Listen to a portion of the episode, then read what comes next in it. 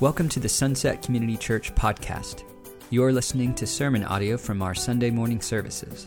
For more information about Sunset Community Church, visit us online at sunsetcommunity.church.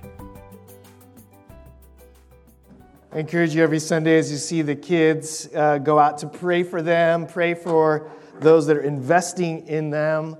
Uh, these are really formative times. If you didn't grow up in church, um, you may not know, but like the the people that are investing in the children are investing in the future of the church and they're planting gospel seeds. And so, uh, what is happening in those rooms over there is just as important as what's happening here in the main worship center. So, appreciate everybody that serves in that, in that ministry.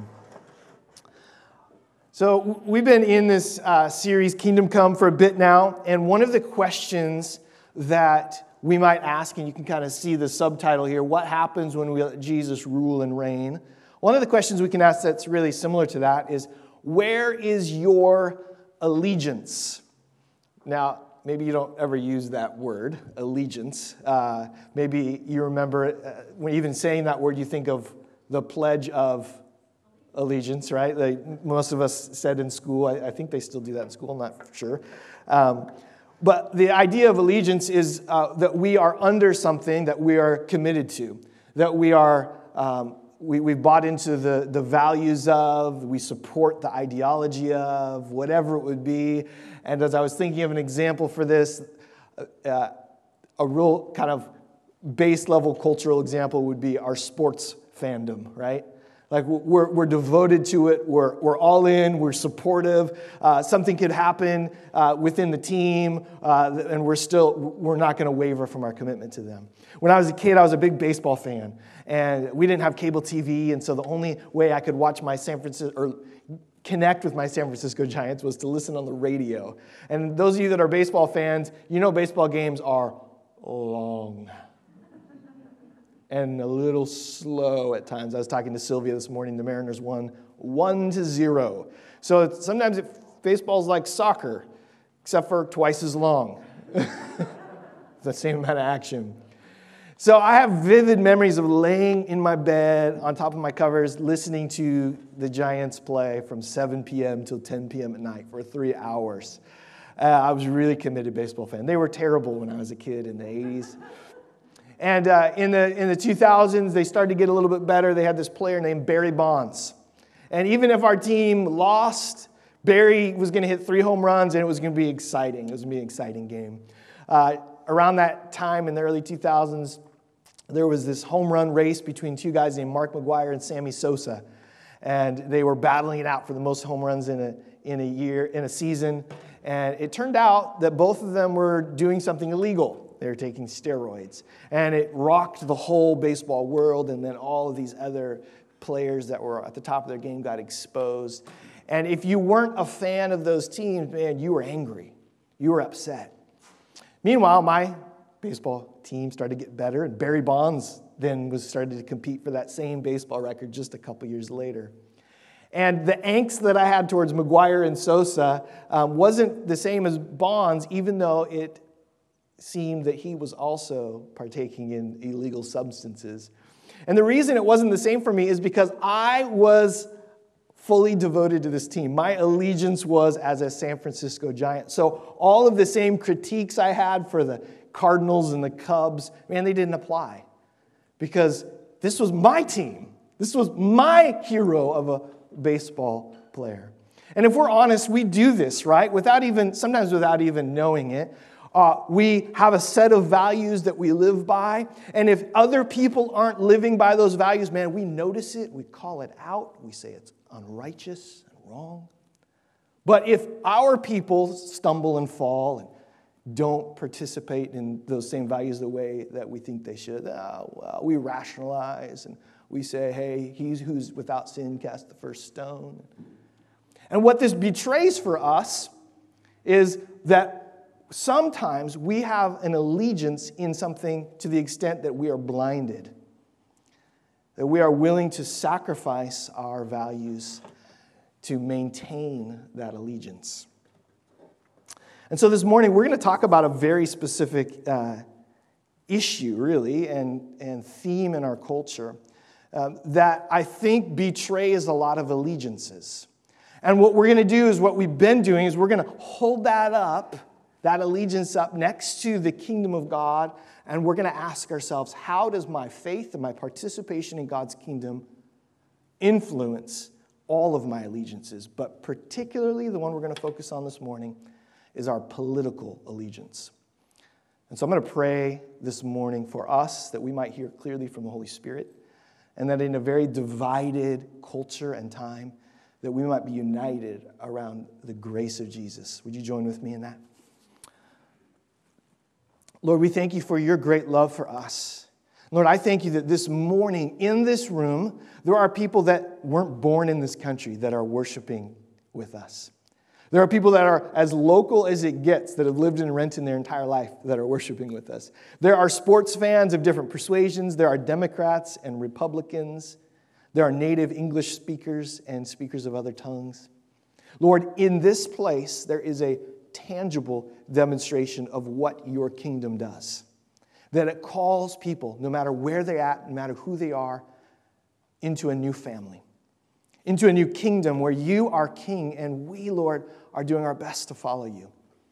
And so, as we consider our allegiance this morning, I pray that we would come away from our time more encouraged, more unified, and with a sense of your spirit leading us. Would you give us your peace this morning, we pray. In Jesus' name, amen. So I don't know if you've noticed, but as we've been walking through this uh, kind of series on the kingdom of God, we keep going back to Genesis. And we keep going back to this original design that God had for all of creation. And it was good, and it was beautiful, and it was perfect. God's design is like that. And so, as we've looked at these various topics, and we've looked especially at our identity, we know that we're made in the image of God. It's a beautiful thing to be reminded of. So, we've started there in so many of our messages, and Pastor Caleb did this last week uh, as he talked about work. But then we also have to address the effects of sin. And what happened there in the garden is a rejection of God's design and how sin has continued to affect creation since then. And then that sin sets the table for the gospel of Jesus, for this redeeming work that God, even though he was rejected, never gave up, that he pursued humanity, and that he made a way for us to be reconciled with him, to know him, and to, to be loved by him. And so here we are as a people shaped by the gospel of Jesus, and we believe this gospel. We're being led by this gospel. But in a sense, we still live in the tension of two realities in our world today. The first is our identity as redeemed sons and daughters. That's so true about all of us who have placed our faith in Jesus. That we have been redeemed and that we are members of his kingdom. So that's the truest thing for those of us that have placed our faith in him. But there's this other reality is that the kingdom of God hasn't fully come yet. And so we are as Paul says, resident aliens in a world that is still under the effects of sin. Do you feel that tension? Of course you do. Our allegiances pull us uh, away from that identity as a father, or as a son and daughter of Christ. Our, our own remaining sin that Jesus is still working out of us is a reminder of that tension. And if you're on social media, you're reminded of that tension every time you log on. So this morning, we're going to discuss someone that, something that everyone says you're not supposed to do. Uh, in fact, there's this kind of uh, catchphrase or like this little kitschy thing that people say when you go to family gatherings, you're never supposed to discuss two things religion and politics, right? So we're going to discuss both of those this morning. Doesn't that sound fun? But let's, let's briefly acknowledge something that may already be stirring in you, even if I say the word politics. First of all, some of us have been taught this that we have to keep these two things separate. And so I acknowledge that. Some of you are like, wait a second, the, the two shall never meet. They're completely different things. Some of us uh, have made, maybe don't agree with that. Instead, we've made our political affiliation a central part of our identity. And for many Christians, that means that religion and politics aren't separate at all, they're actually married together. And then there's another reality that we need to acknowledge before we talk about this is some of you want nothing to do with politics. And so the fact that this is even a topic today is making you want to get up and leave this room, or those of you online, log off. And I understand that. But I also want us to, to be real here and realize what a useless thing the Christian faith would be if it didn't affect every aspect of our lives. What a useless thing it would be if the gospel of Jesus was only for certain parts of our culture, of our behavior, of our values. And so, as we continue in the Kingdom Come series, I want us to push into the tension of being resident aliens, of being kingdom citizens. And over these next few weeks, as we finish this series, I want us to look at some of the important issues of our culture. Because if we don't talk about that here in the family of God, what we're doing essentially is saying, I will let everybody else disciple me on these issues. My school, media, my friends on social media, whatever it would be. And so if the church doesn't talk about these, man, we are missing something that's so important how to connect real life to real faith. I saw a quote the other day that made me really think. The quote, the quote was this I've seen a lot of people leave their church because it doesn't match their political party. I've rarely seen anyone leave their political party because it doesn't match their church. I wonder why this is. I thought that was a good question to ask. And again, I think it's a question of allegiance. What are we being formed by? So, again, I acknowledge that each of us is coming here this morning with different ideas of how we should or should not engage with politics. Let's acknowledge a few things that are also true in our culture right now. I think none of us would debate that right now we live in a politically divided country. Now, I won't make the claim this is the most divided we've ever been, because I've read history, there was this thing called the Civil War. But certainly for anyone, or for most of us that are sitting in this room, especially as Americans, this may be the most we've ever been divided politically in our lifetime. I was talking to my dad about this, who's about to turn 76, and he said, Yeah, you know, he, he lived through the civil rights movement and the, he was an old hippie protesting war, but he can't remember even then being as divided as it is now. So that's one truth. And connected to that truth is this division that we're feeling and that we're seeing is literally tearing our country apart. It's stoking fear and conspiracies. And I think all of us can see how toxic it has been. But despite all this, we can't avoid the truth that politics matter. The leaders of our country make decisions that affect everyone's lives, and this has always been true. So, our question today is as kingdom people trying to follow Jesus, how do we engage with the politics of our culture? I'll give you a hint right up front not on Facebook. As we've looked at this theme of the kingdom of God, one of the key themes that we've pulled from the scriptures has been found in Jesus' prayer. We call it the model prayer or the Lord's Prayer. Your kingdom come, your will be done on earth as it is in heaven. This is one of the guiding prayers for us as believers. And so, with this in mind, we might ask a few questions through this lens, through this prayer. As we think about politics, are we praying this prayer? As we engage with politics and policies and laws and are viewing them as a potential, are we viewing them as a potential for this prayer to be answered? Could God work through those things to accomplish his purposes? Your kingdom come, your will be done on earth as it is in heaven. The, the first few chapters of the Bible are this amazing picture of God's creation and his design and this close relationship that he desires to have with humanity. But unfortunately, because of sin, that original design gets corrupted and broken. And because of sin, the original relationship we were intended to have with an all loving, powerful, and gracious God has now been swapped. It's, that relationship's been exchanged. And instead of God as Father, as King, guess who we get now as that? You, me. We, we put ourselves in that position. We say, forget you, God. We're in charge now. We'll run this place. What could possibly go wrong with that? Have you ever realized how central politics are to the story of Scripture? Maybe you don't use the term politics, let's, but again, when we say politics, we're thinking of leaders and authority and people who make decisions and laws and policies that affect a people.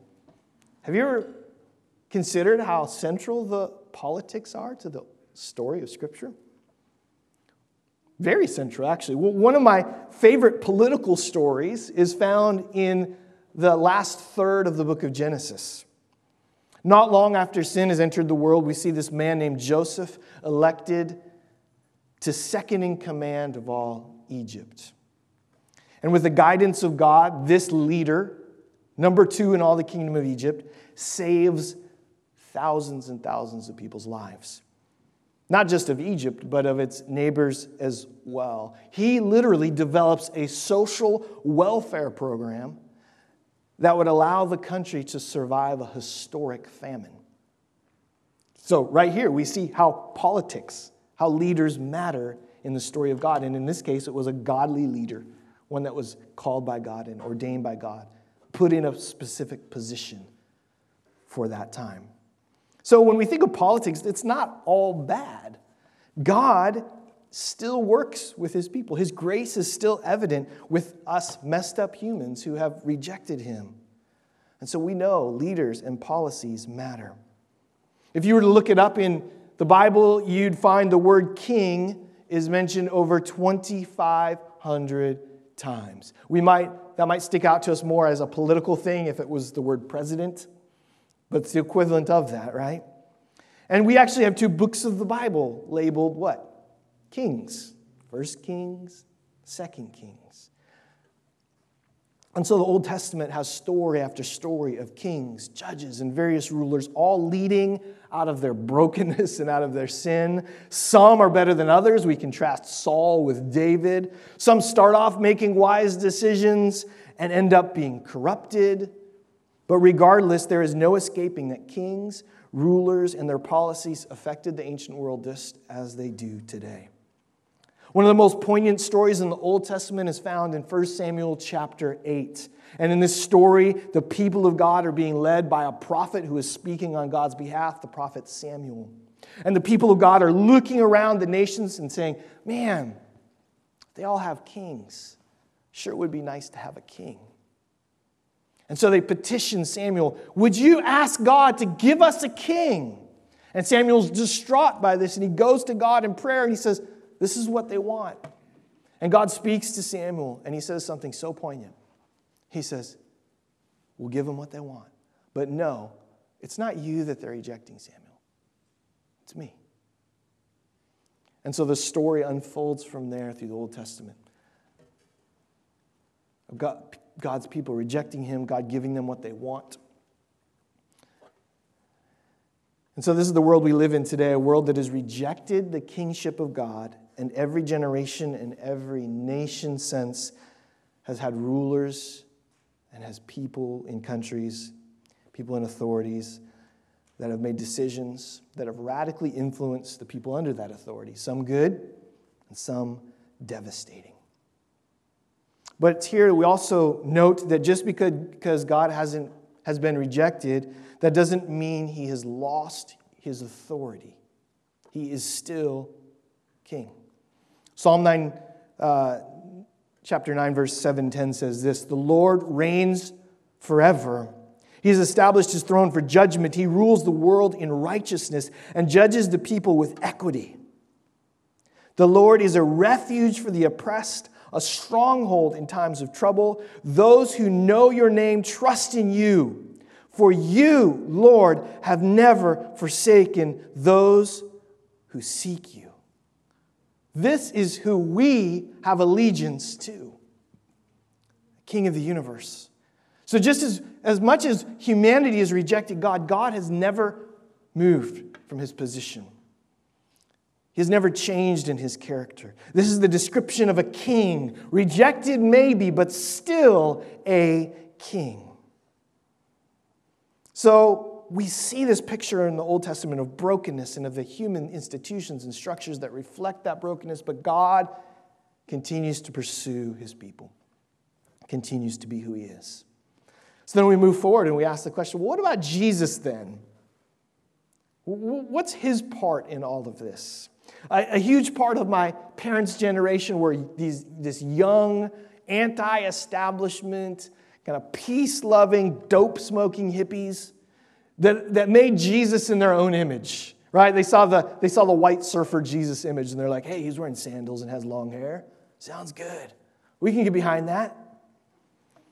And, and they thought of Jesus as they thought of themselves. You know, other than Jesus having an, an occasional temple sit in, man, Jesus definitely wasn't political, right? Except for that he was. Matthew 4 17. From that time on, Jesus began to preach, Repent, for the kingdom of heaven has come near. The hearers in Jesus' time would have understood this as an announcement of a coming king. You could even say this is a political proclamation. And what does Jesus say when he encounters people that he wants to follow him? If you feel like it, or you can vote for it. No, no, follow me. Let's go. And, and listen to what Jesus even says about himself. Caleb read this last week. Luke 4 18 through 19. The Spirit of the Lord is upon me because He has anointed me to proclaim good news to the poor. He has sent me to proclaim liberty to the captives and recovering of sight to the blind, to set at liberty those who are oppressed, to proclaim the year of the Lord's favor. If there was a policy platform that Jesus was running on, which He's not, but if there was, this would be it, right? This would be on His website.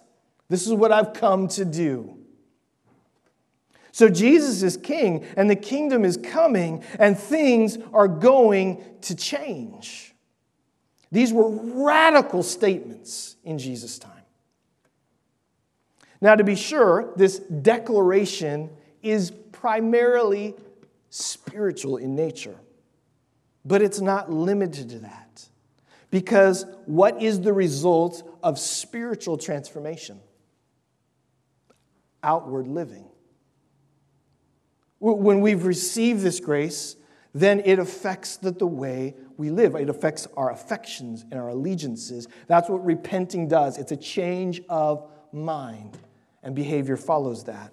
a while back, I gave you two fancy words for this orthodoxy, which means right belief, and orthopraxy, which means right conduct. And this is what we have to consider in our politically divided age.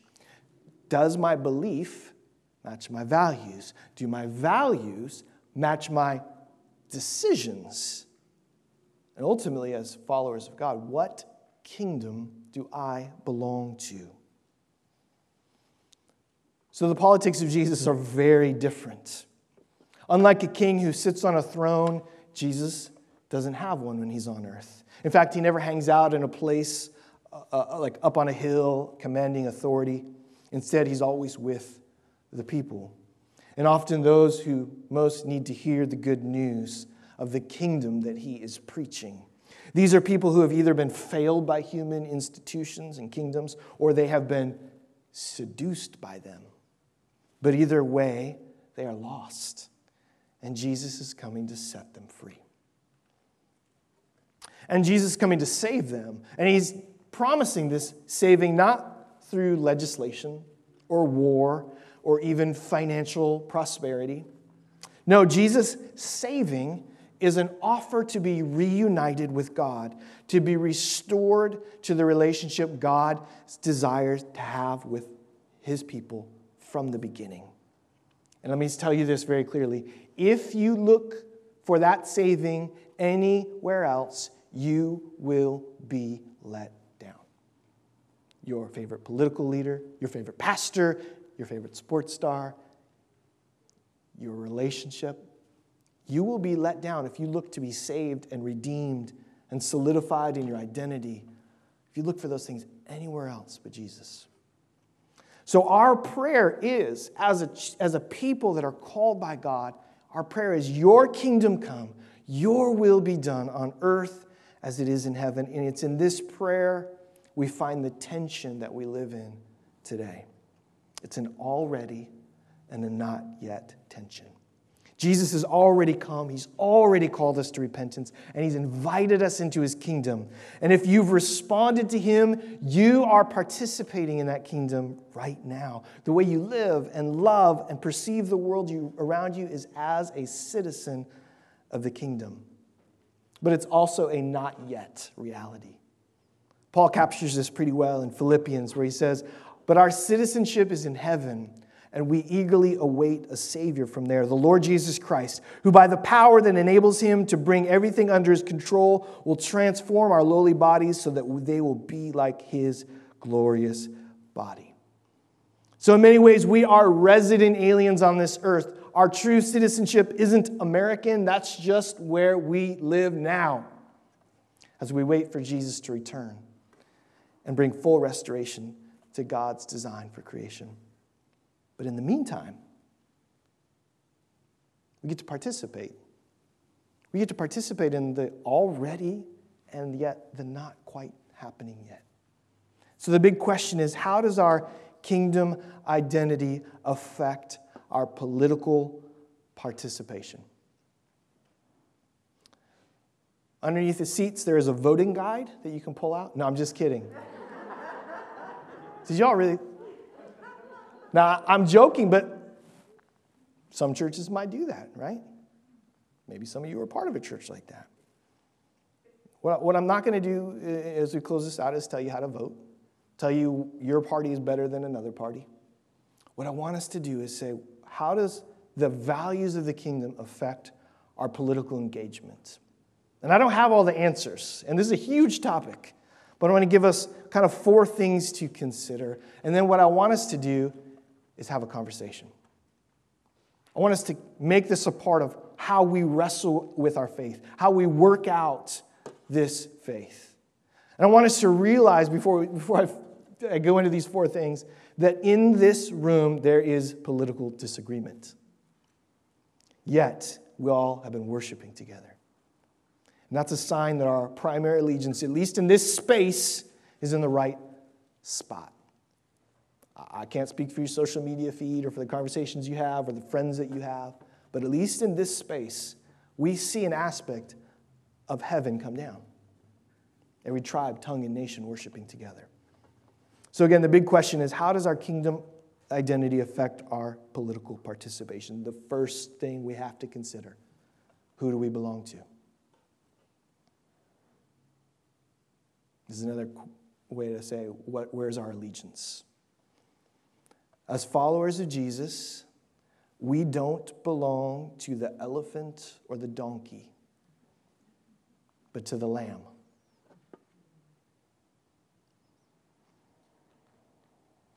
We don't belong to the elephant or the donkey, but to the lamb. Our primary allegiance is to Jesus and his kingdom. And when the values of the two kingdoms are opposed to each other, we should notice when God's kingdom and this earthly kingdom, when they are in conflict, we should notice.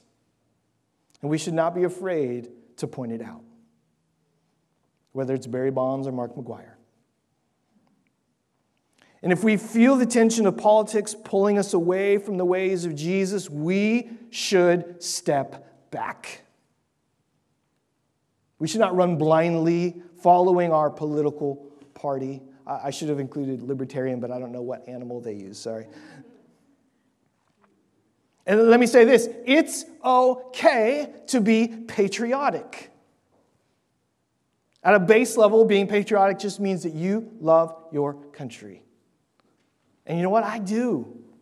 I've, I've traveled to more countries than I have states. And I love where I live. I love where God has called me to be. It's okay to be patriotic. Don't feel guilty on the 4th of July to launch some fireworks and barbecue some meat. It's okay to love your country. But, you knew there was going to be one, right? Our patriotism should be driven by our biblical convictions. We should love our country like the Bible informs us to love with grace, with compassion. I love my country and I want what's best for her. But at the end of my life, I don't want the thing that's most remembered about me to be my political allegiance, but my allegiance to Christ.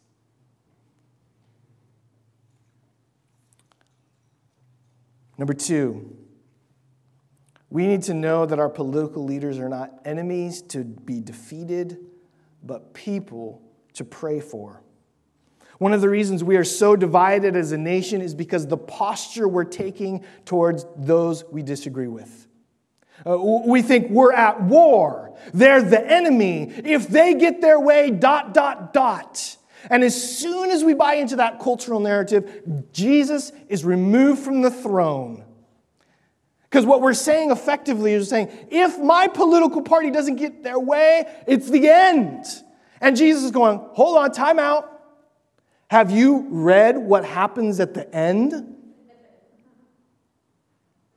Like, if things are terrible right now, don't worry because at the end, everything is going to be made right. The righteous judge, the one that will judge with equity, is going to set all things straight. And so, if you feel fear and anxiety coming up, if you view the, the opposite political party as an enemy that is to be defeated, you are not understanding the values of the kingdom. Imagine if Jesus would have taken that posture when he was on earth. Everybody who is in sin, which is against God, is my enemy. They must be purged so that everything can be made right. No, what Jesus did, he says, everybody who is opposed to me, I'm going to make a way for them to be my friend. And the way that I'm going to do that is by loving them, by sacrificing myself for them. The Bible says, while we were still sinners, Christ died for us. How does that posture affect the way that we view people we disagree? We can still love them. We can still disagree with them too, but they are not an enemy to be defeated. They are a people to be prayed for. So, as citizens of the kingdom, we need to have the mind of Christ as we engage with the political issues of our day. Titus 3, I think, is a great kind of centering verse for this says, Remind the people to be subject to rulers and authorities, to be obedient, to be ready to do whatever is good, to slander no one, to be peace, peaceable and considerate, and always to be gentle toward everyone. What if? What if on our political discourse we took these words seriously? What if we had the mind of Christ? Might that influence something in our political division today? This doesn't mean we don't speak the truth to power or stand against injustice, but it does give us a great model for how to participate. Sure, go ahead, share an occasional post on social media, but please don't be a partisan idiot. Be a Christian. Demonstrate peace and love and grace. When somebody who disagree, who you ultimately disagree with says something positive, it's okay to point that out. Look, they did something good. Somebody you don't agree with, like there's a way to engage in a way that, that brings unity and not division. Number three, we need to know either neither political party is completely aligned with God's kingdom values. Yeah, but those Democrats kill. No, neither political party.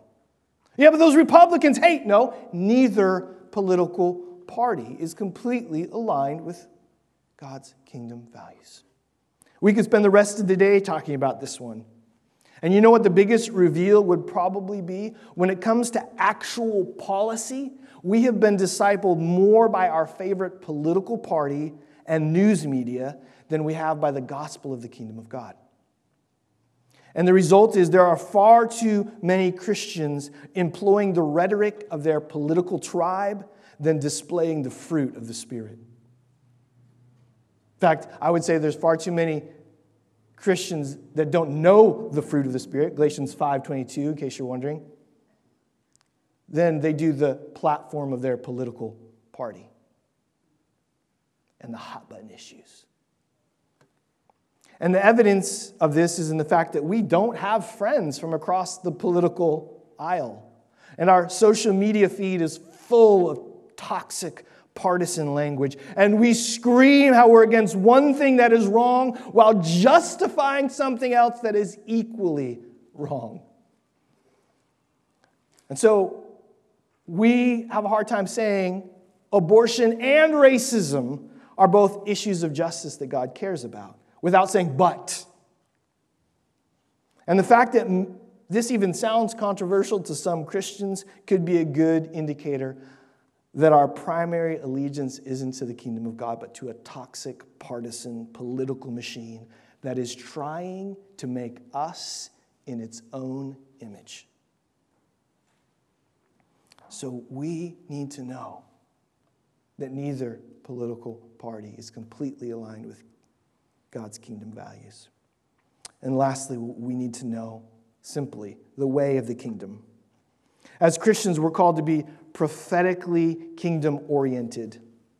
And this will at times mean that we're too liberal for some conservatives and we're too conservative for some liberals. But you know what? That's not really the point either. The point is, we want to be the people Jesus has called us to be. Not a voting bloc aligned with a party, but a prophetically compassionate people leading with gracious conviction. Those words are on purpose, so I'm going to say those again. We want to be a prophetically compassionate people leading with gracious conviction. It means that we can speak the truth in love, and we can also be very gracious in our convictions that we have and how we communicate those. In the longest sermon recorded in the Bible, Jesus looks at the people who are following him. This is right before he said to pray, Your kingdom come, your will be done. He looks at these people who are following him and he says this to them, and this is for us as we close. He says, You are the salt of the earth. But if the salt loses its saltiness, how can it be made salty again? It is no longer good for anything except to be thrown out and trampled underfoot. You are the light of the world. A town built on a hill cannot be hidden, neither do people light a lamp and put it under a bowl. Instead, they put it on its stand and it gives light to everyone in the house. In the same way, let your light shine before others. Why? That they may see your good deeds and glorify your Father in heaven. So, as we engage with politics and policies and laws, as we vote, as we, as we have conversations at our dinner table, as we throw up posts on our social media, however you do it, we are called to be salt and light. We are called to add. We are called to illuminate. And we do this so that God may get the glory, not a movement or a law or a donkey or an elephant. So, as we consider what it means to be a kingdom oriented church, we might ask a few questions in closing. What are our deeds going to be? What are our actions going to look like? And my hope is that we would be a people that engage with compassion and conviction. that we'll be able to lead out of this new kingdom way. We might ask, what will our words reflect, or the things that we type or text or whatever? I pray that they would reflect a desire to be a peacemaker and to stand also against injustice. What prayers will we pray for our nation? I pray that our prayers would be, Oh God, may your kingdom come, your will be done in Renton as it is in heaven, in Washington as it is in heaven. May your will be done in America as it is in heaven. And Lord, if you would will, would you use me? Would you allow me to participate in your kingdom purposes here on earth? May that be our heart's cry. May we understand the good news of Jesus, how he has rescued and redeemed and saved us to be his people. And may our primary allegiance be to him in the days ahead. May the church be known as a force for unity and for peace. Amen.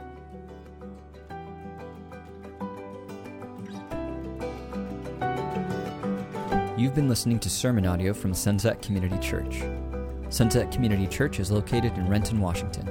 For more information, visit our website at sunsetcommunity.church.